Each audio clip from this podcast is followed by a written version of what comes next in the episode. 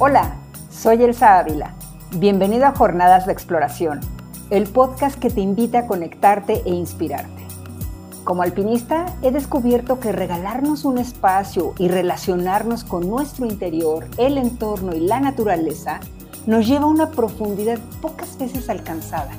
Cuando la fortalecemos con la presencia de la mente, adquirimos un arma poderosa en este espacio invitaré a expertos que nos compartan su día a día en la arena de la vida para inspirarnos con su historia. Seguro vislumbraremos respuestas y claridad para alcanzar nuestros sueños, convencidos de que si una persona puede, tú puedes ir más lejos. Démosle pues paso a brillar intensamente ahora.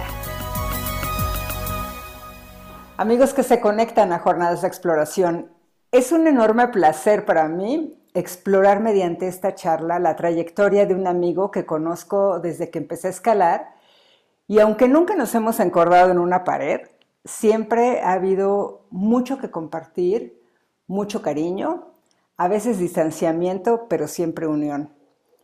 Em, este amigo mexicano es escalador en diversas especialidades, es decir, igual emplea sus manos y pies para la roca o lleva en ellas piolets y crampones para trepar al hielo y es por destino también ingeniero químico. Y esa, esa mente ingenieril la que le ha servido para darle forma a algunos proyectos que justo el día de hoy quiero compartirles a través de este espacio. Él es Manuel Lario Santana. Bienvenido, Manuel, y múltiples gracias por aceptar esta invitación para esta charla. No, hombre, ¿cómo me agradeces? Al contrario, de verdad te estoy muy agradecido yo. Con mucho gusto. Ay, pues sí, un placer, de veras, de veras, este, verte, eh, quienes nos escuchan no te ven, pero es un placer estar, aunque sea así contigo. Y pues sí, quiero empezar a preguntarte, ¿cómo describirías la exploración que llevó a Manuel de joven a vincularse con la roca? O sea, ¿cuáles eran tus intereses eh, a lo largo, alrededor de tu vida, que fueron los que te empujaron a la roca? Bien, es eh, realmente creo que la base fundamental es que eh, amé a mi papá y lo amo profundamente. Creo que es el ser humano que más he amado. Mm. Y, la admiración por él era, bueno, es infinita. Eh, y él practicó el montañismo de joven en el Club de Exploraciones de México, justamente.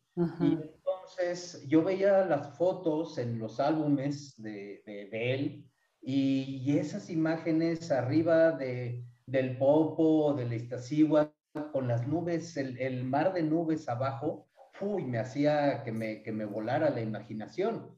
Y entonces creo que esta combinación de admiración y de imaginación de estar ahí, era lo que me impulsaba, desde luego, mucho a tratar de ser como él. Y entonces yo me acuerdo que, de adolescente me la pasaba diciéndole, oye, que, que déjame ir a una excursión, porque mi padrino también, también excursionaba en otro club, que se llama todavía el Tequitepet. Y entonces algún día salí con, con él, me acuerdo que fui aquí a la venta en el desierto de los leones. Fue una caminada, pues es cortita, no sé, tres, cuatro kilómetros. Regresé a mi casa molido, estuve adolorido como una semana, pero me encantó esta cosa. Entonces yo decía, eh, llévame y déjame entrar, aunque sean los scouts, sin menospreciarlos, ni mucho menos, pero no es la misma idea. Y mi papá me dijo, no, no, te voy a llevar a un club realmente de excursionismo. Entonces ya me llevó al CEMAC y fue donde empecé a hacer realmente media montaña, porque mi papá no me dejaba ir a la alta montaña, me decía que estaba muy chico. Y pues obviamente no le hice caso y empecé a irme después a alta montaña. Pero primero fue como cuatro años de solo hacer media montaña, o sea, todos los cerritos alrededor de la Ciudad de México. Eh, y bueno, y cerritos que a mí me dolían en el alma. Me acuerdo que para subir al San Miguel, uy, me costó, pero varios meses de estar entrenando. Entonces, bueno, realmente mi, mi alma mater en, en, el excursionismo fue el Club de Exploraciones de México. Pero ya en la, para la escalada en roca, recuerdo que yo ya estaba haciendo algo de alta montaña y veía, claro, yo subía por las rutas normales, la de las cruces, cuando mucho la directa, ¿no? La por Teopiscalco, cosas así al popo, o la normal de los, de, por las rodillas y los pies al pecho. Ajá. Y veía los glaciares y decía, uh, yo quiero entrar ahí. Y todos me decían, no, pero ahí sí tienes que ir amarrado con tu compañero, tienes que ir encordado. Y sí. encordado, pues, ¿qué es eso? Y recuerdo que veía fotos y veía ya compañeros, amigos en el, en el club de exploraciones que hacían escalada en roca. yo decía, ¿para qué? Esos están locos. ¿Para qué si siempre hay veredas? ¿Para qué escalar? ¿Para qué arriesgarse? Yo decía, no, eso, eso está de locos. Pues cuál? Que para entrar al glaciar, yo sabía que había que ir encordado y yo decía, pues si me, si me amarro con otra persona y los dos igual de neófitos en el asunto, pues lo único que vamos a hacer si nos caemos es irnos en relevos, jalando uno a otro hasta abajo. Eso es una tontería, ¿no? Entonces dije, bueno, pues voy a tener que empezar a aprender. No sabes. Ahí fue la primera vez, no, como la segunda o la tercera, que realmente conocí el pánico me subí a unas paredcitas, no sé si recuerdes, había unas torres en el Injuve, por ahí por la Magdalena Michuca, sí. de concreto, y, y, ahí fui algunas veces, no hombre, eran, eran unas torrecitas de cuando mucho cinco metros, no, yo me estaba paralizado, verdaderamente paralizado, de estar sin oír y sin ver lo que me decían los demás, así nada más agarrado de la cuerda y no moverme para nada. Me acuerdo mi primer rapel en el chiquihuite, en la agujita del chiquihuite, me tardé más de media hora en decidirme en salir y me estaba además asegurando con otra cuerda. No, yo, yo aterrado, decía, no, esto de la escalada verdaderamente es para marcianos, esto no, no, no, no sé cómo se hace. Y yo creo que eso es lo que me enganchó, justamente la dificultad. Sí. Para mí, la verdad, eh, respeto mucho a la gente que habla del paisaje, de la naturaleza, de todo esto.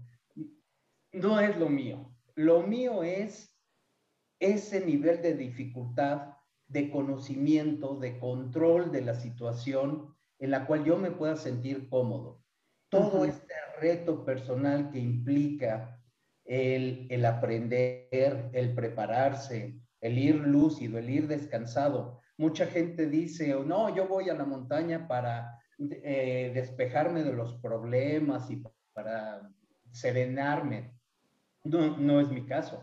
No, yo tengo que estar descansado, tengo que estar sereno, tengo que estar en paz conmigo mismo para ir a la montaña y disfrutar. Y pues así fue eso es las razones por las que empecé y por las que continúo, porque realmente la escalada y la montaña es la única actividad que demanda tanto de mí que me impide pensar en cualquier otra tontería. ¿Tontería? La vida normal es un juego. La montaña es realmente un alimento profundísimo. Y, digo, estoy siendo muy exagerado, por supuesto, la vida normal tiene sus retos, tiene sus, sus objetivos que alcanzar y, se hace en el mundo empresarial, en la vida cotidiana, pero en la montaña lo puedes vivir de manera muy, muy patente, muy rápida, muy contundente. O sea, la montaña te enseña rápido cómo debes enfrentar tu vida diaria es una gran maestra, en efecto. Y, bueno, es, padrísimo porque siempre descubrimos en nuestros amigos cosas nuevas, como esto que me dices del pánico. No, no, me lo imagino. No, a mí la altura me aterra. No, claro, es, es, que es algo natural, ¿no? No es así como, wow, la disfruto y me aviento, no, sino wow. Perdón que te interrumpa, en los cursos que, que he dado, bueno, di muchos años cursos de escalada, y cuando les preguntaba a los alumnos, a ver, levanten la mano a quién le da miedo escalar. Y algunos la levantaban, otros no, no sé si por quedar bien o por qué. Y les decía, bueno, aquellos que levantaron la mano, ellos tienen salud mental. El que no la levantó o es un ignorante o es un suicida, pero eso no juega en la escalada. Aquí el miedo es tu mejor amigo, siempre y cuando te controles ante él. Cierto, es un gran maestro, es un gran aliado y no hay que callarlo, hay que mantenerlo encordado a ti. Sí, todo el tiempo, claro. Oye, y cuando te pedí que me compartieras un poco tu semblanza fue porque, pues, obvio, no tengo en la mente todo lo que hacen cada uno de mis cuates y, a mí no me interesa nunca estar leyendo como que en tal año subió, hizo, deshizo, se convirtió en el único, en el mejor, el wow, sino porque de repente me ayuda a refrescar hasta lo propio. A veces se me, se me olvida mucho lo mío, ¿no? Sin embargo, me llamó mucho la atención algo que me lleva a hacerte la siguiente pregunta y es acerca de que cuando tú dices que te sientes orgullosamente, te sentías muy orgulloso de pertenecer a la generación de los ochentas de los coconetlos. ¿Qué es eso que te... A ver, nárranos a los que te escuchamos. Bueno, tú lo sabes perfectamente, tú también eres perteneciente a ese grupo. Y aunque tú eras la, niña de, la época. Era el, grupo, el club de Toby y Elsa. Y Elsa, exactamente, sí. Pero es, eh, siempre me lo he preguntado y se lo he preguntado a, otros eh, pertenecientes a esta generación, como Ricardo Chávez, como César Álvarez, Miguel Ángel Gómez, en fin. Eh, éramos éramos un grupo grande para la época, porque había muy pocos escaladores de ese estilo, además. Em, pero siempre me he preguntado cómo es posible que se dio una generación de escaladores en un lugar que no pertenecíamos a las mismas instituciones. Algunos eran del Club Alpino Mexicano, otros eran de Exploraciones, otros eran de la UNAM, en fin, del Politécnico, en fin, había de, diferentes asociaciones. Sí. Y recuerdo que siempre pensé, ¿por qué estamos reunidos? Éramos, llegamos a ser un grupo aproximadamente como de 20 personas, con personalidades muy diferentes, pero con objetivos muy comunes. Recuerdo habernos reunido varias veces en Yosemite que cada quien llegaba por su lado, te recuerdas llegando ahí en la combi, este, eh, y nosotros en camión, y otros eh, ya tenían más dinero y podían hasta tomar un avión, pero, pero no, no era el caso, la mayoría nos íbamos en camión desde la Ciudad de México y nos reuníamos allá, pero bueno, volviendo a la pregunta, ¿por qué me siento tan orgulloso de pertenecer a esa generación? Porque es una generación única no quiero menospreciar ni desvalorizar las otras grandes personalidades, porque desde la gente de, Pachuca, empezando por don Raúl Revilla, en, paz descanse, eh, y, los Velázquez, en fin, pero esta generación de los ochentas, de la Coconetla, que también nos decían los libres, sí. y también por ahí alguien nos, nos decía los tigres, y yo, yo siempre pensé que nos decían los tigres por las garras que llevábamos puestas, porque no teníamos dinero, llevábamos con la ropa más amolada que teníamos. Y esa era la de La de escalada estaba peor. Pero sí. bueno, sí, entonces era un grupo muy, muy heterogéneo, muy diferentes unos de otros, con objetivos muy similares era abrir rutas de escalada en buen estilo. ¿Qué significaba buen estilo? Hoy que, ha cambiado tanto la ética. Bueno, la ética es un producto de moda. Eh, está sujeto a las influencias del mercado y de los demás, pero em, La nuestra, nuestra ética, era número uno, dañar lo menos posible el entorno. Número dos, cuando abrías una ruta, se consideraba que la abrías, primero, si estabas escalándola a vista, si no la habías limpiado tú, y ya por eso la habías trabajado. Claro. Aquí era a vista y recuerdo perfectamente muchas veces, principalmente con César Álvarez, eh, que recuerdo en algún momento estarlo asegurando en varias rutas y él de punta, sin colgarse de las protecciones, con el sacanueces, estar limpiando las grietas. Sí.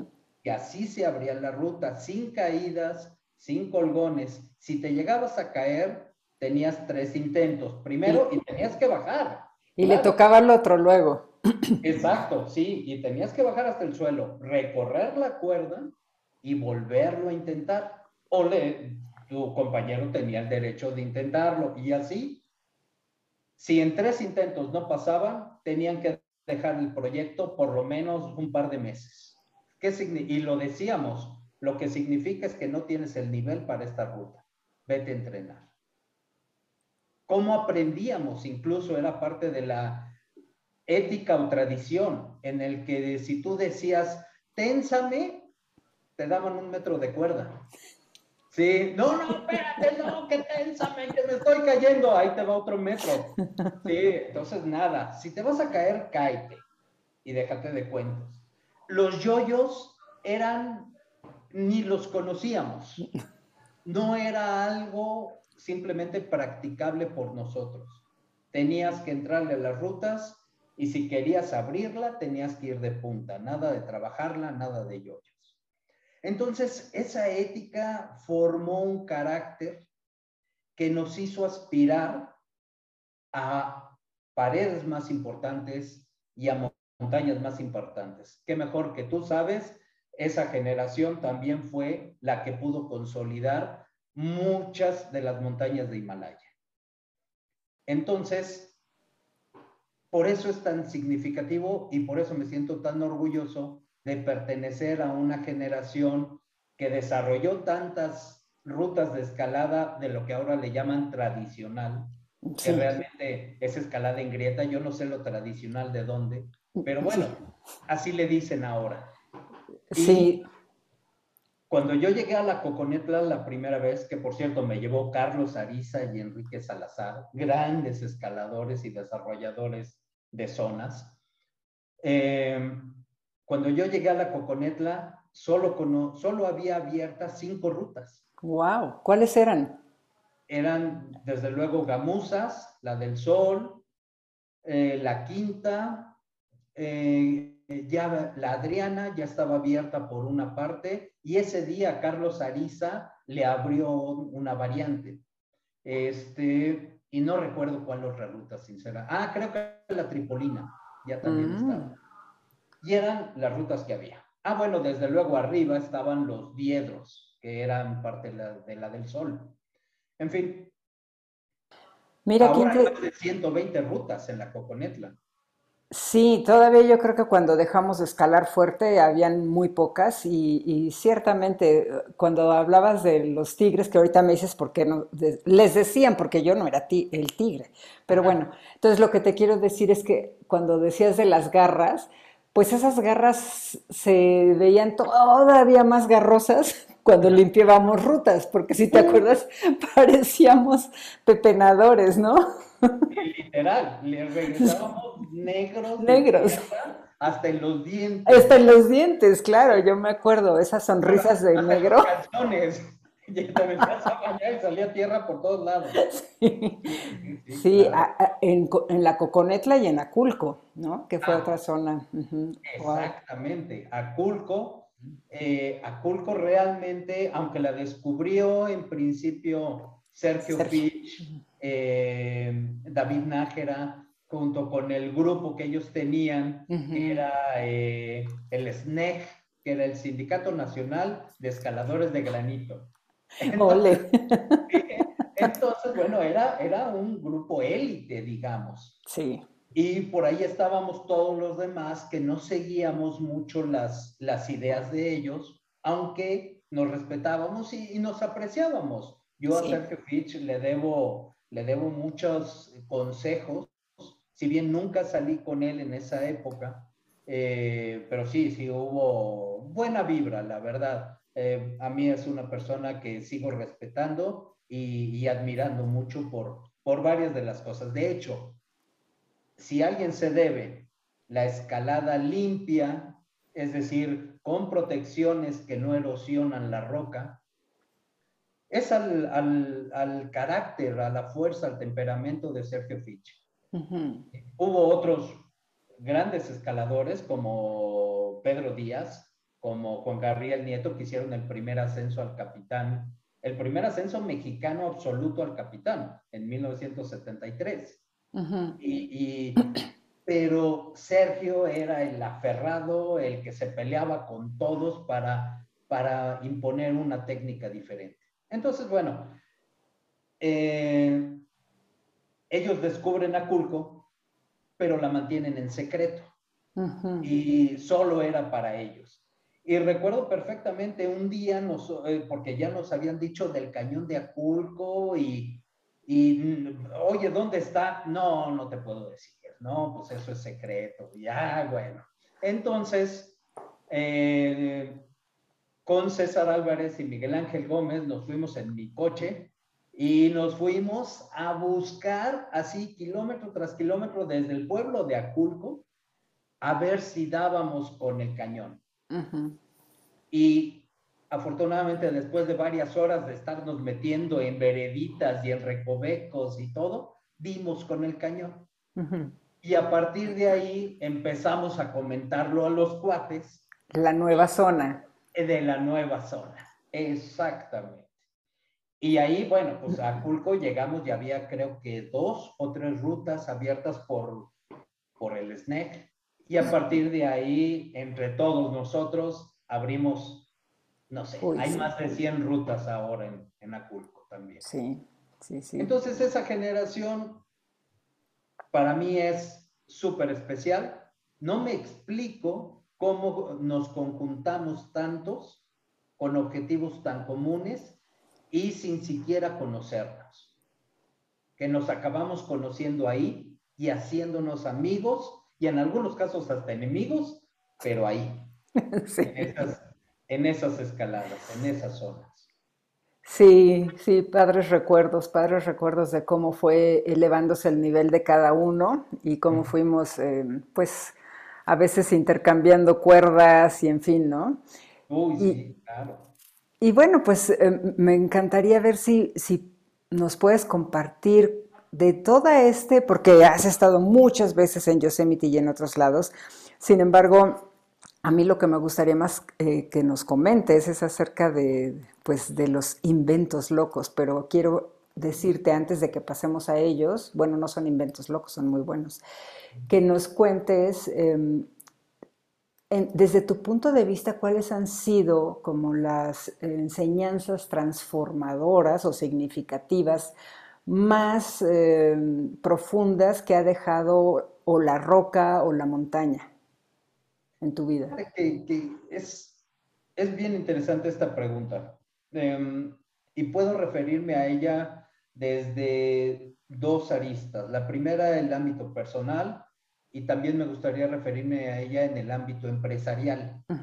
Em, hay, hay, hace poco eh, tuvimos un proyecto en, en, la empresa en la que, en la que fundamos em, de desarrollo de software y demás un proyecto muy grande, muy, muy interesante, pero de una demanda eh, tremenda psicológica, una tensión todo el tiempo, el cliente presionando durísimo, este, y nos veíamos verdaderamente angustiados en muchos momentos.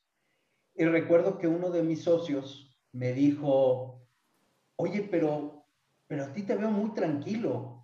¿Por qué no estás pegando de gritos? Eres el director general y no estás acá de loco, ¿no? Exigiéndonos a todos y demandando. Y, y le digo, mira, si algo he aprendido escalando en roca, es que cuando peor se ponen las cosas, es cuando más calma debes de tener. ¿Sí? Entonces, de nada sirve que yo me ponga como loco, que nos peleemos entre todos, así no vamos a resolver nada.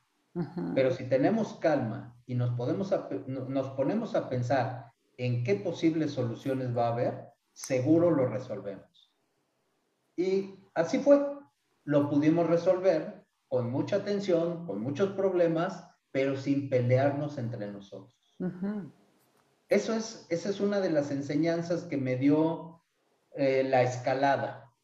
Otra, otra enseñanza que para mí ha sido súper trascendente fue mi primera expedición con César Álvarez a Yosemite. Una semana antes de ir, todavía no teníamos el dinero ni para el camión, nada. No teníamos, no, no, así, no teníamos dinero. Y por otras cosas que sería una historia muy, muy larga, que ya lo platicaremos en otro momento, pero conseguimos el dinero. Recuerdo que ahí aprendí, y lo digo así tal cual, que la lana llega. La lana llega si tienes la preparación, si tienes el compromiso, si tienes la determinación para hacer las cosas. Siempre, y lo he vivido desde esa época que yo tenía 21 años hasta hoy en día, con el nuevo proyecto que tenemos, eh, lo sigo viendo. La lana llega. Esa es otra de las enseñanzas. Desde luego hay, y quién mejor que tú lo sabe, pero hay muchísimas enseñanzas que, que te da. Otra fue justamente en Himalaya caminando en el glaciar de los Gasherbrum, que es el segundo glaciar más peligroso de, Himalaya. Eh, recuerdo que en ese momento me puse a pensar, híjole, aquí en cada paso que, que estoy dando, me puedo ir a una grieta, me puedo lastimar seriamente, incluso me podría matar. En México, en mis proyectos, en los negocios, Hombre, si haces las cosas bien, nunca te va a pasar nada. lo peor que puede ocurrir es que pierdas lana. Pero no te va a pasar más. Y vas a aprender muchísimo. En Himalaya, cada paso que das, te puedes matar. Ahí sí son las cosas que hay que ir al 200% concentrado en la técnica, en la táctica, en tus compañeros, en todo el plan. Bueno, eso también era en nuestros tiempos. Y, actualmente ciertamente hay muchas, muchos alpinistas muy buenos que siguen con esa formación, pero no, no vamos a dedicar tiempo a lo otro. ¿no? Entonces, sí, es interesantísimo eso que hablas y estar presentes, ¿no? Estar presentes en todo lo que ocurre alrededor, porque por mucha preparación que tengamos, pues siempre los imprevistos llegan. Oye, Manuel, eh, también cuando te presenté, te mencioné, pues, eh, la, como diciendo, el destino te formó como ingeniero químico, porque muchas veces nos ocurre, y a mí, y yo también soy una de esas, que nos dejamos llevar por los marcos que nos contienen como seres humanos sin permitirnos ser, porque así aprendemos. Aprendemos de la familia que nos empuja, de la sociedad, de la escuela, y órale, tienes que terminar la escuela, y todavía no sabes ni qué onda ni por dónde, pero ahí va, ¿no? El paradigma social. Exactamente. Entonces, pues a mí me gustaría preguntarte eh, que tú has tenido la necesidad seguramente personal y has visto la de otros, y es lo que te ha llevado a eh, estos, eh, a desarrollar estas cosas. Tienen un, un qué, un cómo, un para quién o un por qué. Y me encantaría que empezáramos por el principio, es decir, cuál fue tu primer necesidad que te llevó a convertir esa necesidad en un sueño y posteriormente una realidad. Sí, a mí me, a, lo mejor a nadie le va a dar risa, a mí, a mí sí, pero yo me acuerdo que desde niño, en lo que yo me divertía era encerrado en mi cuarto inventando mis juguetes. Nunca funcionó ninguno, jamás. Pero el desarrollar, el inventar tus juguetes, uy, a mí me, me, me, me maravillaba. A ver, ¿cómo qué, cómo qué juguete? Fíjate, ah, no recuerdo el nombre original del juguete, eh, porque yo, eh, yo le pedía a los Reyes Magos este, determinados juguetes, porque yo ya sabía que los quería desarmar para crear uno nuevo. Entonces recuerdo uno que tenía una hélice y un motor eléctrico, y entonces ese lo desarmé para desarrollar una especie de globo aerostático. Este, jamás despegó la cosa esa, o sea, pero me tuvo entretenido dos meses. Entonces, perfecto, pasé las vacaciones a todo dar inventando mis juguetes. Ajá. Entonces, ese, ese lo tengo muy presente. Otro, el muy niño, muy, muy joven, tendría unos cuatro años o cinco, cuando mucho, que me regalaron una cosa que se llamaba el mini constructor. Era un mecano, pero con piezas de madera. Qué bonito. No sabes, no sabes. Ese es armando cosas loquísimas. Y bueno, ahora lo que digo es que todos los aparatos y cosas que he hecho ya en la vida adulta, pues siguen siendo mis juguetes. Afortunadamente ya varios funcionan. Sí, si no, sí, estaría en la cárcel o en el manicomio, pero, pero afortunadamente ya funcionan. Ah, y una, una cosa que mencionaste, lo de la ingeniería química. Este, déjame platicarte nada más. Yo, yo no sabía qué estudiar.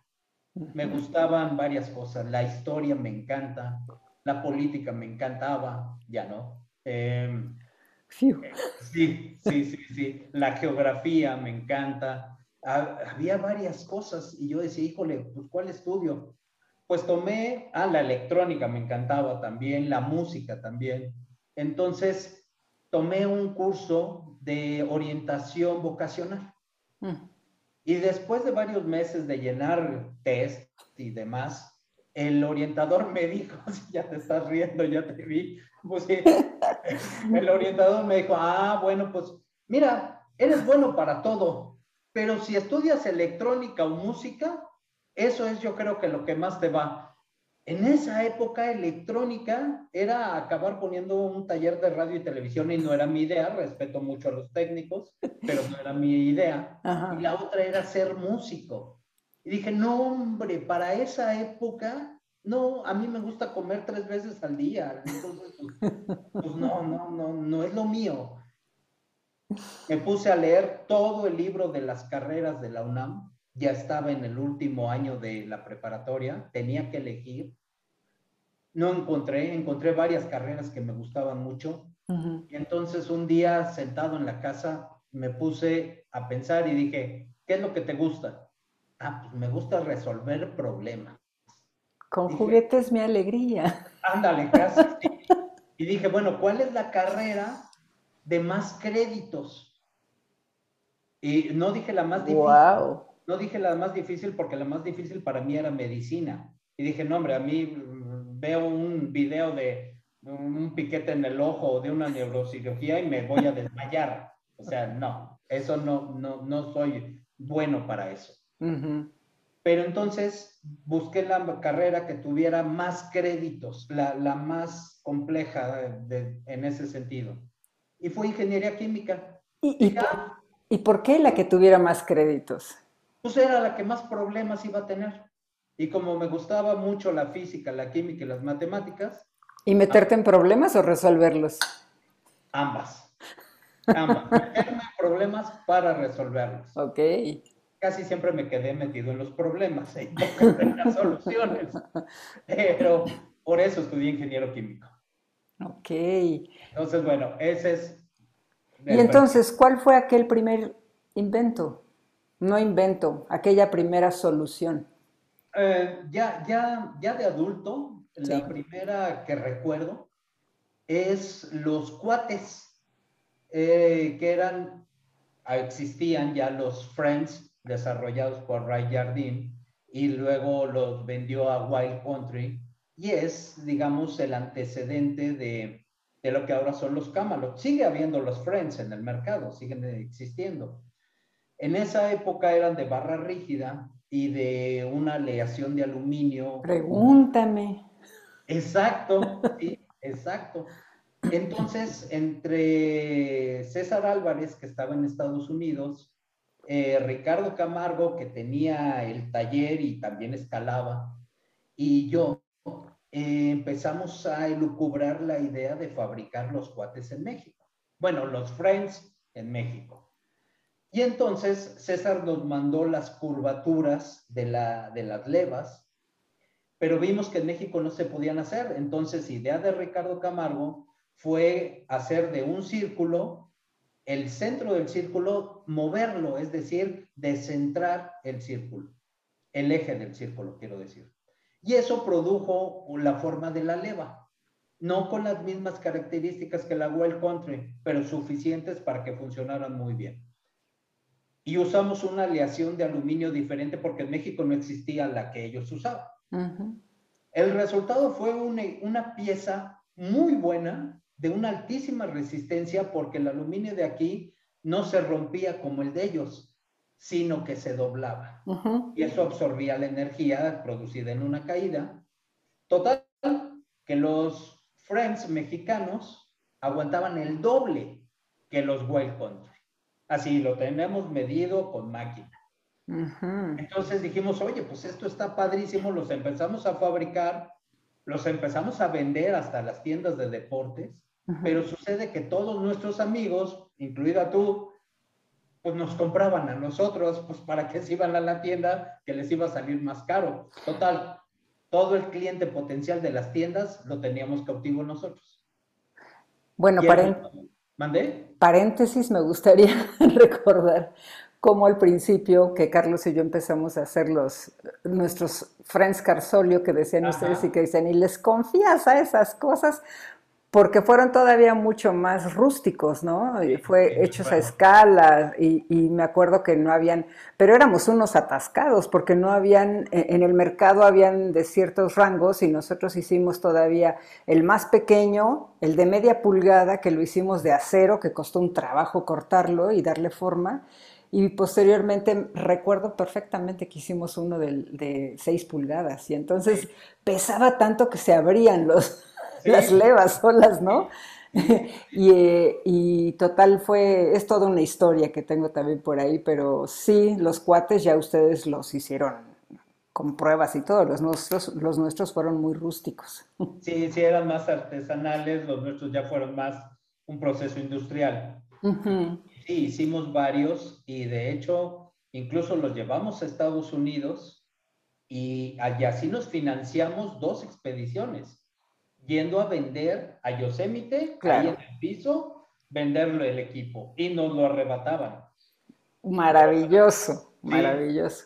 Y dijimos, bueno, ¿cómo le vamos a llamar al Fred mexicano? Ah, pues cuates. Okay. Buenísimo, buenísimo. Así que ese fue el primer gran, no invento, pero adaptación, porque fue mucho mejor además. Sí y ya se arrebataban el pan caliente mexicano. Sí, sí, sí, la verdad. Y, bueno, mucha gente me ha preguntado que, ¿por qué no seguimos haciendo eso? La verdad nos faltó visión empresarial. No, estábamos en pañales, tendríamos, bueno, no teníamos ninguna una formación empresarial y no supimos cómo hacerlo. Estábamos hablando de los ochentas, ¿sí? Con inflaciones del 160%. Sí. Entonces, bueno. Pero además es un producto eh, de alguna forma que está este, patentado, ¿no? O estaba patentado. Claro, ese, y ese era algo que nosotros eh, teníamos dos ideas. La primera, eh, hacer, meterlo oficialmente como una mejora de patente. la verdad nos dio miedo, Sí, no, como que dijimos, está tan complejo eso, no le sabemos a nada, no tenemos dinero, ¿para qué nos metemos? Sí, sin embargo, como, como esa, hubieron más eh, necesidades, como, digo, todos las tuvimos, ¿no? Todos hicimos nuestra ropa, nuestras mochilas, tú hiciste también portaleches, nosotros también. No sé si, no sé si los vendiste también los portaleches. Ajá, fíjate. Sí, también. Sí, sí, eh, pero eran tan difíciles de armar que La verdad dijimos, no, sabes que tampoco. Claro, eso ya, ya, ya de manera individual, ya no estaba con, con ninguno otro de mis amigos fabricándolo, lo hacía por mi lado. Pero era hacer desde, desde meterme a la máquina de coser, claro. coser la lona, e ir con el que hacía el tubo de aluminio, y en fin, era un trabajal para vender muy pocos. Y yo los hice con tubo de, bueno, Carlos y yo los hicimos con tubos de PVC, que de repente hasta se rompían. Exacto, sí. Y más para los tubos de esa época. astillados, ya sabes, ¿no? Sí. Pero bueno, pero muy divertidos en la altura. Oye, también, también has hablado, ya hablaste un poco acerca de la escuela de montaña y por lo que nos damos cuenta, pues afortunadamente has podido darle giro a, a lo que es tu pasión de alguna manera, que es la montaña, la escalada. Y ahora, pues estás con este nuevo producto que es motivo de, mi invitación. Eh, bueno, es un placer estar contigo, pero quiero escuchar esto acerca de del mudo. Háblame, del mudo, no en silencio. sí. no, a señas no. Eh, bueno, yo creo que todos, eh, todos los de justamente esta generación de la Coconetla, de lo que estábamos platicando, hemos eh, hecho de una u otra forma escaladas en, solo con cuerda. Algunos arriesgándonos más, otros menos, eh, pero a todos es, ha sido un proceso, no para todos tampoco, y tampoco lo recomiendo que sea un proceso lógico, simplemente es una inquietud de algunos. Pero sí recuerdo varios de esta generación que empezamos a buscar y experimentar con diferentes ideas. Y los, eh, los estadounidenses, recuerdo que eh, por ahí, por esa época, ya habían sacado un aparato que se llamaba el Solo Aid. Soloist. No, ese fue después. Ah. El primero fue el Solo, Aid, era precisamente para escalar en solo, pero en artificial lo, cual, lo cual era perfectamente lógico porque cuando vas en artificial te puedes autoasegurar en cada punto y operar el aparato con ambas manos. Es perfectamente manejable así. El problema era cuando querías escalar libre. Se bloqueaba el aparato y era imposible manipularlo con una mano. Bueno, de ahí ellos se dieron cuenta e hicieron el solo is y luego del solo is hicieron el silent partner. Y el silent partner significa eso, el compañero silencioso. Bueno, del silent partner se dejó de producir a finales de los noventas. Eh, creo yo por dos razones. La primera porque se les ha de haber vencido la patente y entonces ya cualquiera los podría fabricar. Y la segunda porque está hecho de aluminio y con un mecanismo interno. El problema del aluminio es que a largo plazo su curva de resistencia decae eh, de manera exponencial y no se recupera. Eh, y por eso tiene que renovarse, por ejemplo, los aviones que están hechos de aluminio, continuamente tienen que estarle renovando las piezas. Por eso mismo, si es muy ligero, pero con el tiempo decae sus propiedades mecánicas. No así el acero, pero pues el acero pesa un demonial. Sí. Entonces, pues no se puede. Pero bueno, después del, Silent Partner, ya no hubo más aparatos. No ha habido otro específicamente diseñado para escalar en solo, con cuerda y de punta. Em, y entonces toda esta ausencia de algún dispositivo que lo permitiera, pues bueno, a muchos los llevó a adaptar el grigri eh, para, para eso. tiene, tiene muchos problemas. El principal es que realmente está comprobado que no, eh, que desliza la cuerda muy fácilmente. Y por eso le tienen que meter nudos de respaldo para que se bloquee en el momento de, de que se recorra la cuerda. Eh, otros adaptaron otros aparatos. El último aparato que está siendo adaptado para eso es el que se llama Revo, eh, que es un, es un mecanismo interno con resorte y entonces para poder escalar en solo con cuerda tienes que romper una de estas piezas. Y entonces, olvídate, el aparato ya no te sirve para asegurar, pero sí te sirve para escalar en solo. Mm. Y el mismo fabricante te dice que no lo uses para escalar en solo. Mm. Es decir, en más de 20 años no ha habido un solo aparato para eso. Y la inquietud ha ido creciendo. Y ahora con la pandemia, pues hubo un boom al grado de que buscaron al fabricante original del, del Silent Partner para, para decirles, oigan, produzcan más. Y simplemente Silent Partner, el, el, fabricante pues, o no contesta o dice que no. Entonces, bueno, estamos en, en medio de eso.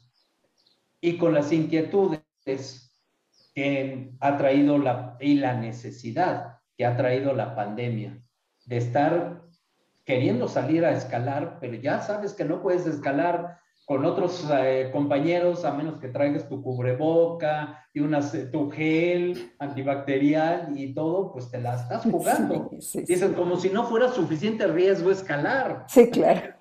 aparte en pandemia, dices, bueno, también a, a causa de la pandemia, yo tomé la decisión de encerrarme, pero casi a piedra y lodo en un departamento, no salía ni al súper, entonces ahí estaba encerrado y dentro de las cosas que, que, me ayudó mucho Esteban Gimbernat, eh, mi socio, eh, fue eh, darme un, un, software muy, muy básico en ese momento que, que viene en, en, Windows, en cualquier plataforma, y después ya tuve acceso a otro más, más profesional pero yo en mi vida había usado un software para diseño. No sabía ni, ahora sí, ni dónde está el push de red bottom, ni, ni idea, ni idea.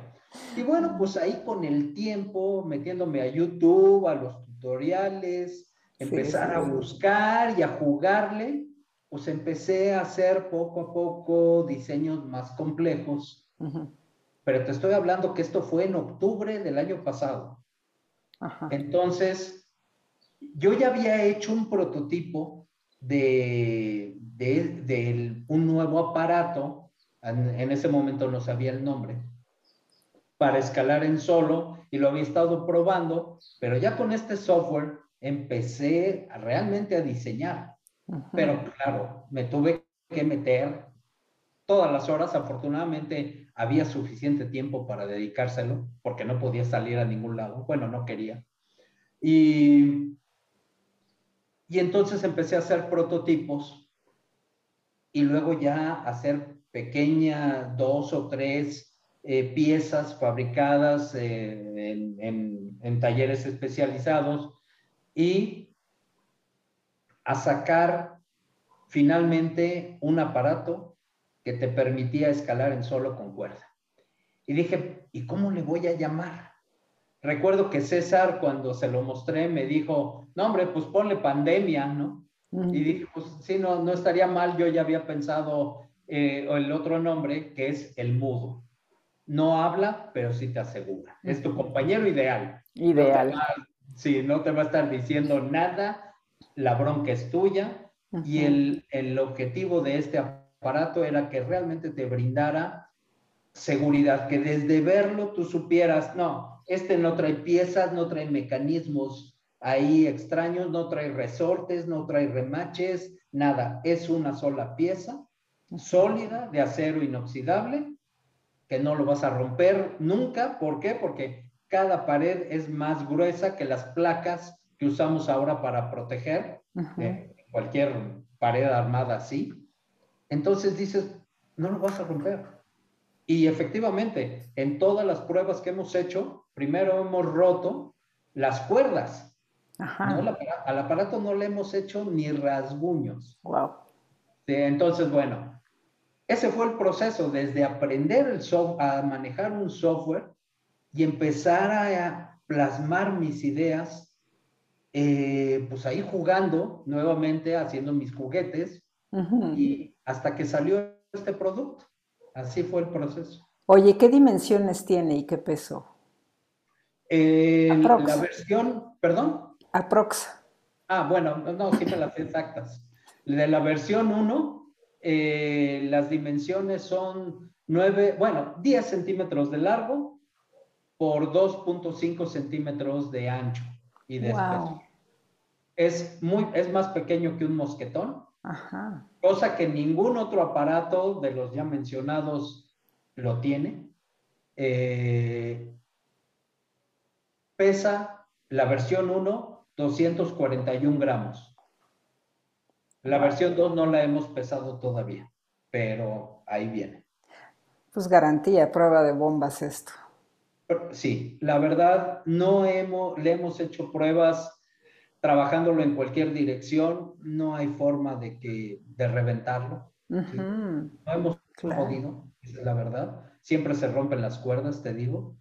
Y entonces está muy, es muy simple. Es me acuerdo cuando le comenté a Ricardo Chávez, a, a Cuaonte, eh, le, le, platiqué de esto, me dice, oye, pues cuando quieras lo vemos. No, no, bueno, tú conoces perfectamente a Ricardo, es un amigo muy cercano de tú y mío, y, y, es un tipazo. Este, su apoyo, yo, yo nunca voy a cansarme de agradecérselo este, con una gran disposición, oye, vamos a verlo, vamos a probarlo. Eh, y, bueno, le, pareció realmente algo muy, muy bueno. Entonces, pues lo hemos estado probando así y, bien, pero me, perdí un poquito de la pregunta, me preguntaste algo. De las dimensiones. De las dimensiones ya está, pero, pero lo, que lo que sí te quiero preguntar ahora es, ¿Cuáles son los obstáculos a los que te has enfrentado aquí en México con el... Deja tú desde el diseño, porque ya platicaste un poco del diseño, sino de a lo mejor la distribución, la acogida que ha tenido en, nuestro propio país.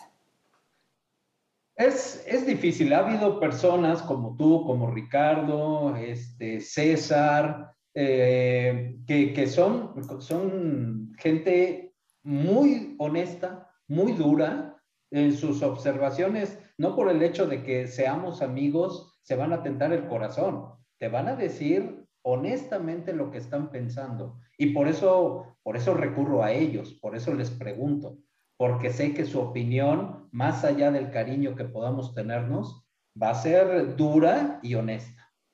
Entonces, eh, de no ser ellos que han eh, hecho opiniones fuertes, ha habido de todo. Ha habido gente que, me ha felicitado, que me ha apoyado, eh, comprando algún, algún equipo, que me echa porras, en fin. Y también conocemos desgraciadamente en nuestra cultura que, que no somos mucho de o nada en algunos casos de apoyar el esfuerzo de otro, sino que inmediatamente pues, empezamos a buscar forma de obstaculizarnos, de meternos el pie uno a otro. Eh, la vieja, eh, eh, ¿cómo se llaman estos? Anécdota. Anécdota, por decirlo de alguna manera, de, los cangrejos. Exactamente. más bien sería como Metáfora. ¿Mande? Metáfora una metáfora, sí, de, del cangrejo mexicano y el japonés, ¿no? Y, y sí, ¿no? Muchos también, desgraciadamente, han sido, han sido así. Eh, pero también creo, y eso lo aprendí, lo aprendí trabajando contigo.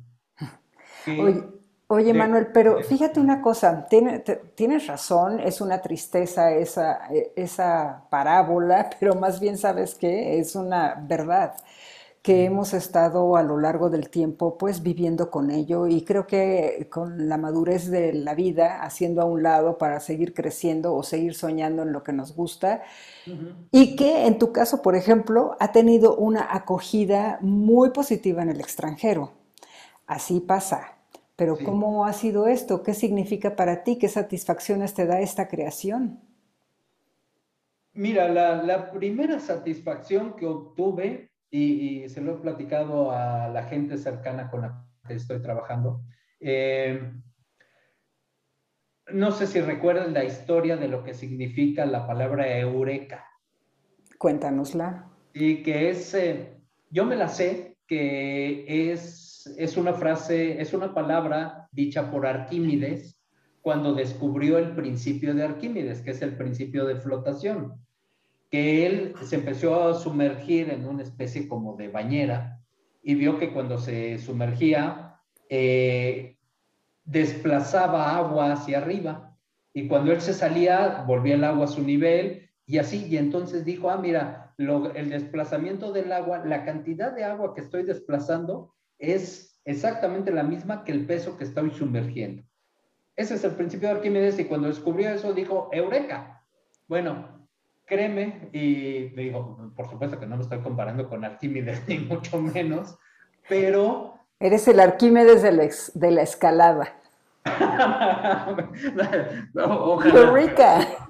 sí, cuando, y esto lo descubrí soñando, porque traía una pieza del mudo que decía, no, es que si se va a bloquear, se va a bloquear, y llevaba días pensando en eso, y un día me despierto y me doy cuenta que había, que se podía hacer tan solo haciendo una pequeña ranura.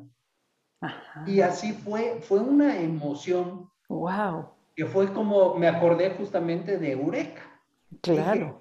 Órale, acabo de descubrir una forma en la que este aparato sí funciona. Padrísimo. Wow. Esa fue la primera gran satisfacción, darme cuenta que al fin había hecho un juguete que funcionaba, ¿no? Entonces, este, esa fue la primera. Algo ibas a preguntar. A mí me impresiona, pues, el darme cuenta dentro de cosas que he estudiado por fuera y, en otros rollos, eh, el, darme cuenta de que como el, a nivel eh, subconsciente sigue trabajando. Y si lo dejamos, y si lo dejamos, es que, bueno, hasta en el yoga de los sueños de los tibetanos puedes ir practicando todo esto y ahorita con esto que estás eh, contando es una, pues, cuántas soluciones a problemas matemáticos y de otras índole han surgido cuando despiertas. Qué padre, qué padre. Sí, sí, sí, sí, fue padrísimo. La segunda, eh, la segunda satisfacción fue justamente con, con Ricardo y, y, con César. Ver la reacción, ver la cara que ponían cuando estaban viendo el aparato y después las palabras que dijeron, mm. hombre, dije, híjole, entonces no es que esté viendo con ojos muy bonitos a mi bebé. Exacto. Sí, claro, pues uno, uno los ve maravillosos, ¿no? Únicos. Únicos, sí, excepcionales. No, cuando, cuando estas personas con un pensamiento analítico profundo, crítico, te dan el visto bueno, dices, ah, caray, esto sí ya no es lo que yo estoy pensando, sí es cierto. Entonces, eso te da fuerza para, para continuar y para continuar y continuar. Y tomé la decisión de enviarle eh, aparatos a tres personas en el mundo para eh, que yo consideraba que eran y son eh, verdaderas, digámoslo así, vacas sagradas, que saben, son gente que sabe mucho del tema de escalada en solo con cuerda, que lo han hecho, em, que lo practican cotidianamente. Entonces les envié el aparato. Obviamente primero les escribí, les pedí permiso para eso si estaban dispuestos a, a probarlo y a darme sus opiniones. Todos de la mejor forma, así súper abiertos. Oye, qué padre, estoy encantado, mándame el aparato, lo quiero probar, eh, qué buena onda, qué buena idea, felicidad, etcétera, etcétera. Y bueno, se los mandé y sí, me empezaron a hacer observaciones, críticas. Ah, y era algo que te iba a mencionar hace rato con esto de lo de los cangrejos.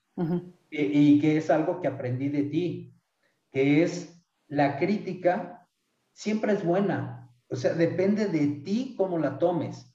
No existe la crítica negativa, mala leche, envidiosa. No, depende de ti cómo la quieras tomar. Entonces, yo he decidido tomar toda la crítica como buena y simplemente desechar la que no alimenta o la que simplemente redundante y aprovechar la que me alimente.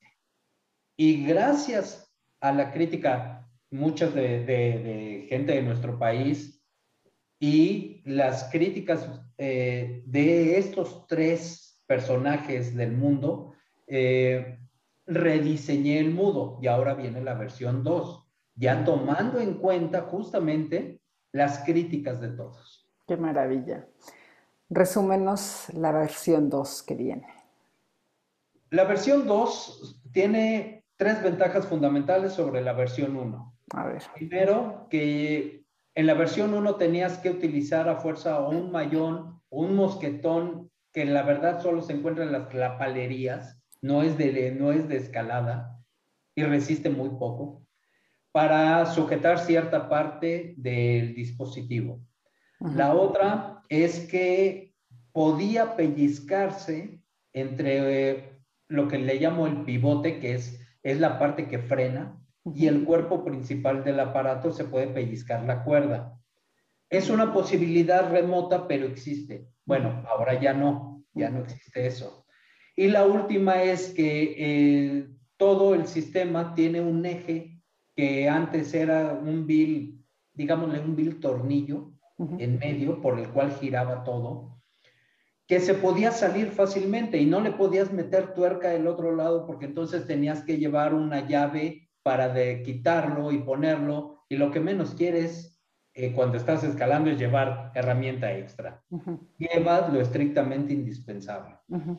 Entonces modifiqué también el diseño de este perno y ya hice un perno que no se puede salir accidentalmente y que es muy fácil de quitar cuando deseas hacerlo. Esas son las tres modificaciones principales del Mudo versión 2. Wow. Y de lo, y hay una parte, quizá me lo vas a comentar, pero bueno, em, no, no, no, no, no, viene, ah, viene. Sí, ah, dale, dale, dale. Que es el encabezado de esta conferencia que querías conocer el mudoble. Ese. Eh, bueno, el mudoble es el mudo. El mudo es para cuerda sencilla. El mudoble es para cuerda en doble. Para escaladas alpinas, glaciar, etc. Ese va a estar disponible hasta octubre, pero ya tengo el prototipo, ya lo, ya lo he probado, ya tenemos videos incluso pero todavía no está en producción. Buenísimo. ¿De dónde viene tu convicción por lograr? Yo creo que es,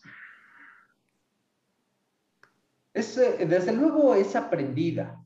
Eh, es un proceso educativo, primero que nada, desde niño en mi casa, que mis padres tuvieron la, la, la sabiduría de dejarme jugar y no tanto de estar cumpliendo con los deberes sociales. Me acuerdo que luego llegaban mis tíos a la casa y jamás me pidieron tener que bajar a saludarlos.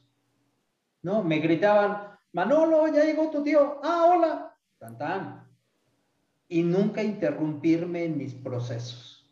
Eso me dio como la confianza en que lo que estaba haciendo no era alguna locura, aunque podía ser que sí, pero por lo menos normal no era. Este, y después la escalada. El, la sensación de logro cuando alcanzas la meta es indescriptible. Te llena. Te llena tanto. Creo que eso es lo que nos apasiona también de la escalada. No solo eh, la dificultad a la que te enfrentas, sino el resolverla lograr las cosas te alimenta de una manera increíble el espíritu. Yo creo que de ahí es. Padrísimo. Pues eh, opino en lo que llevo unos cuantos años de conocerte y con esto que estás compartiéndonos que eres eh, una inspiración en cuanto a la perseverancia y de que los premios que nos dan soñar vienen eh, de convertirlos en realidad, no de, no de dejarlos en un sueño. Y pues eh, ya nos has compartido las habilidades, todo lo que se requiere, ¿no? Pero pues no sé, ¿hay algo más que quisieras agregar en la charla del día de hoy, en esta conversación? Dos cosas. Sí. La, primera es que si, me, si a mí me hubieran dicho cuando empecé a escalar lo que se requería, eh, me acuerdo que se hablaba mucho del escalador natural, ¿sí? Que, que el escalador nace, no se hace. Jamás hubiera escalado. Afortunadamente nadie me lo dijo. Yo fui, y, y, tú lo sabes perfectamente, en esta generación de los escaladores de la Coconetla, sí, yo era parte de esa élite, pero no era el bueno. O sea, era el torpe, el que le daba miedo, este, este, esa, es, la verdad, a mí siempre me dio mucho miedo. Había, habían muchos maricones suicidas. Exactamente. Sí, por eso el nombre de la ruta, claro, también. Sí, sí, había gente muy hábil, con, con grandes cualidades mentales de perseverancia y demás. Sinceramente nunca me he considerado parte de ellos, pero sí parte del grupo. Y y el mensaje va, no escuches, si te apasiona, hazlo, aviéntate, hazlo, fracasa y vuélvete a levantar, y vuelve a fracasar y vuelve a levantarte. Eso, y, lo tengo en mi muro de Facebook, eh, eso lo escribió León Tolstoy, que decía, la tranquilidad es una bajeza moral. Yo te complementaría un poquito que este, hablas de fracasa y vuelve a levantarte. Yo creo que eh, son aprendizajes. Cada vez que te tropiezas, porque no queremos burros que toquen la flauta, ¿no? Así es, así es, totalmente. Es un proceso de aprendizaje súper enriquecedor. Sí, y, y, esa era la primera cosa que quería comentar adicional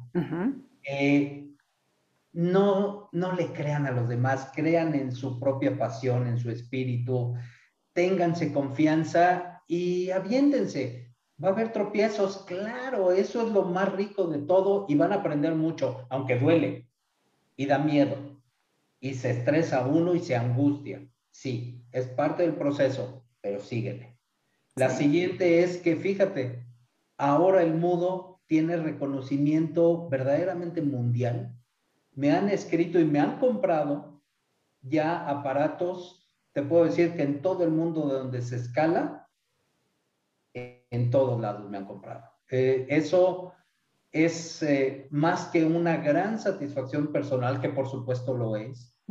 es, es este mensaje de que veamos cómo está la situación de nuestro país y del mundo, la situación política, económica, social, que estamos en medio de, crisis por diferentes lugares y aún así, en medio de una pandemia, pero se puede. Todo es posible. Así es. Vamos a jugar a las palabras, Manuel. y te voy a decir algo y ven de regreso lo primeritito que te llegue a la mente. Si te digo miedo. Eh, amigo, compañero. Valor. Eh, se necesita para, para seguir adelante. Incertidumbre. Normal. Es, es lo más rico que tiene, la incertidumbre, claro. Creación. ¿Perdón? Creación. Un don de Dios. Placer. Vida. Muy bien. Oye, ¿en qué medios digitales puede encontrarte eh, quienes nos escuchan y quieran acercarse a ti? Eh, ahora ya tenemos presencia en diferentes redes sociales, desde luego en Facebook. Eh, ahí pueden encontrarlo simplemente con El Mudo. Pueden encontrarlo en Facebook, en Instagram. Pueden meterse a la página que es elmudo.com.mx. Eso lo va a redirigir a otra página que es ya un e-commerce, una tienda, este, en donde puede comprarse el aparato y tener más información. Está nuevecito, lo, lo acabamos de subir apenas hace una semana. Le falta muchísimo de, de, de, documentos que estamos también preparando, porque todo esto nos ha llevado a una vorágine de, de necesidades que tenemos que cubrir como eh, manuales de, de, usuarios, manuales de operación, videos de, de, información de cómo se utiliza el aparato y cosas además adicionales que se requieren. Por ejemplo, cómo poner una reunión adecuada, no una reunión de fiesta ni nada, no una reunión de escalada adecuada, que le llamamos a prueba de bombas, para que puedas escalar. Son cosas que muchas veces no se mencionan, pero que son fundamentales. En fin, te digo, es una cantidad, es una cascada de necesidades y pues que hasta hace un mes era yo solo haciendo todo, haciéndola de diseñador, de stuntman, de, de piloto de pruebas, este, de vendedor, Así nos toca así nos toca, de secretaria, de todo. Afortunadamente ahora la, y fíjate, sin pagar la buena voluntad de varias personas, Esteban Gimbernat, Octavio Valenzuela, Laura Vilchis, Yanina Mejía, son gente que se va juntando porque le gustó la idea. Sí. Y me han apoyado de manera indescriptible. Maravilloso. Pues Manuel, muchísimas gracias por compartir tus sueños, tu arrojo, tu, decisión y gracias también a quienes nos escuchan. Yo soy Elsa Ávila en Jornadas de Exploración, el podcast que hoy te invita a aventurarte a hacer más con menos, sin parar de soñar y sobre todo a emprender. A mí me encuentras en Facebook, Instagram, Twitter y LinkedIn como elsaávila.alpinista. Escríbeme si deseas tener un proceso profundo de transformación personal, conferencias, unirte a algún trekking o simplemente dejarte comentarios. Hasta la próxima. Gracias Manuel, de nuevo. Gracias a ti Elsa, muy, muy agradecido.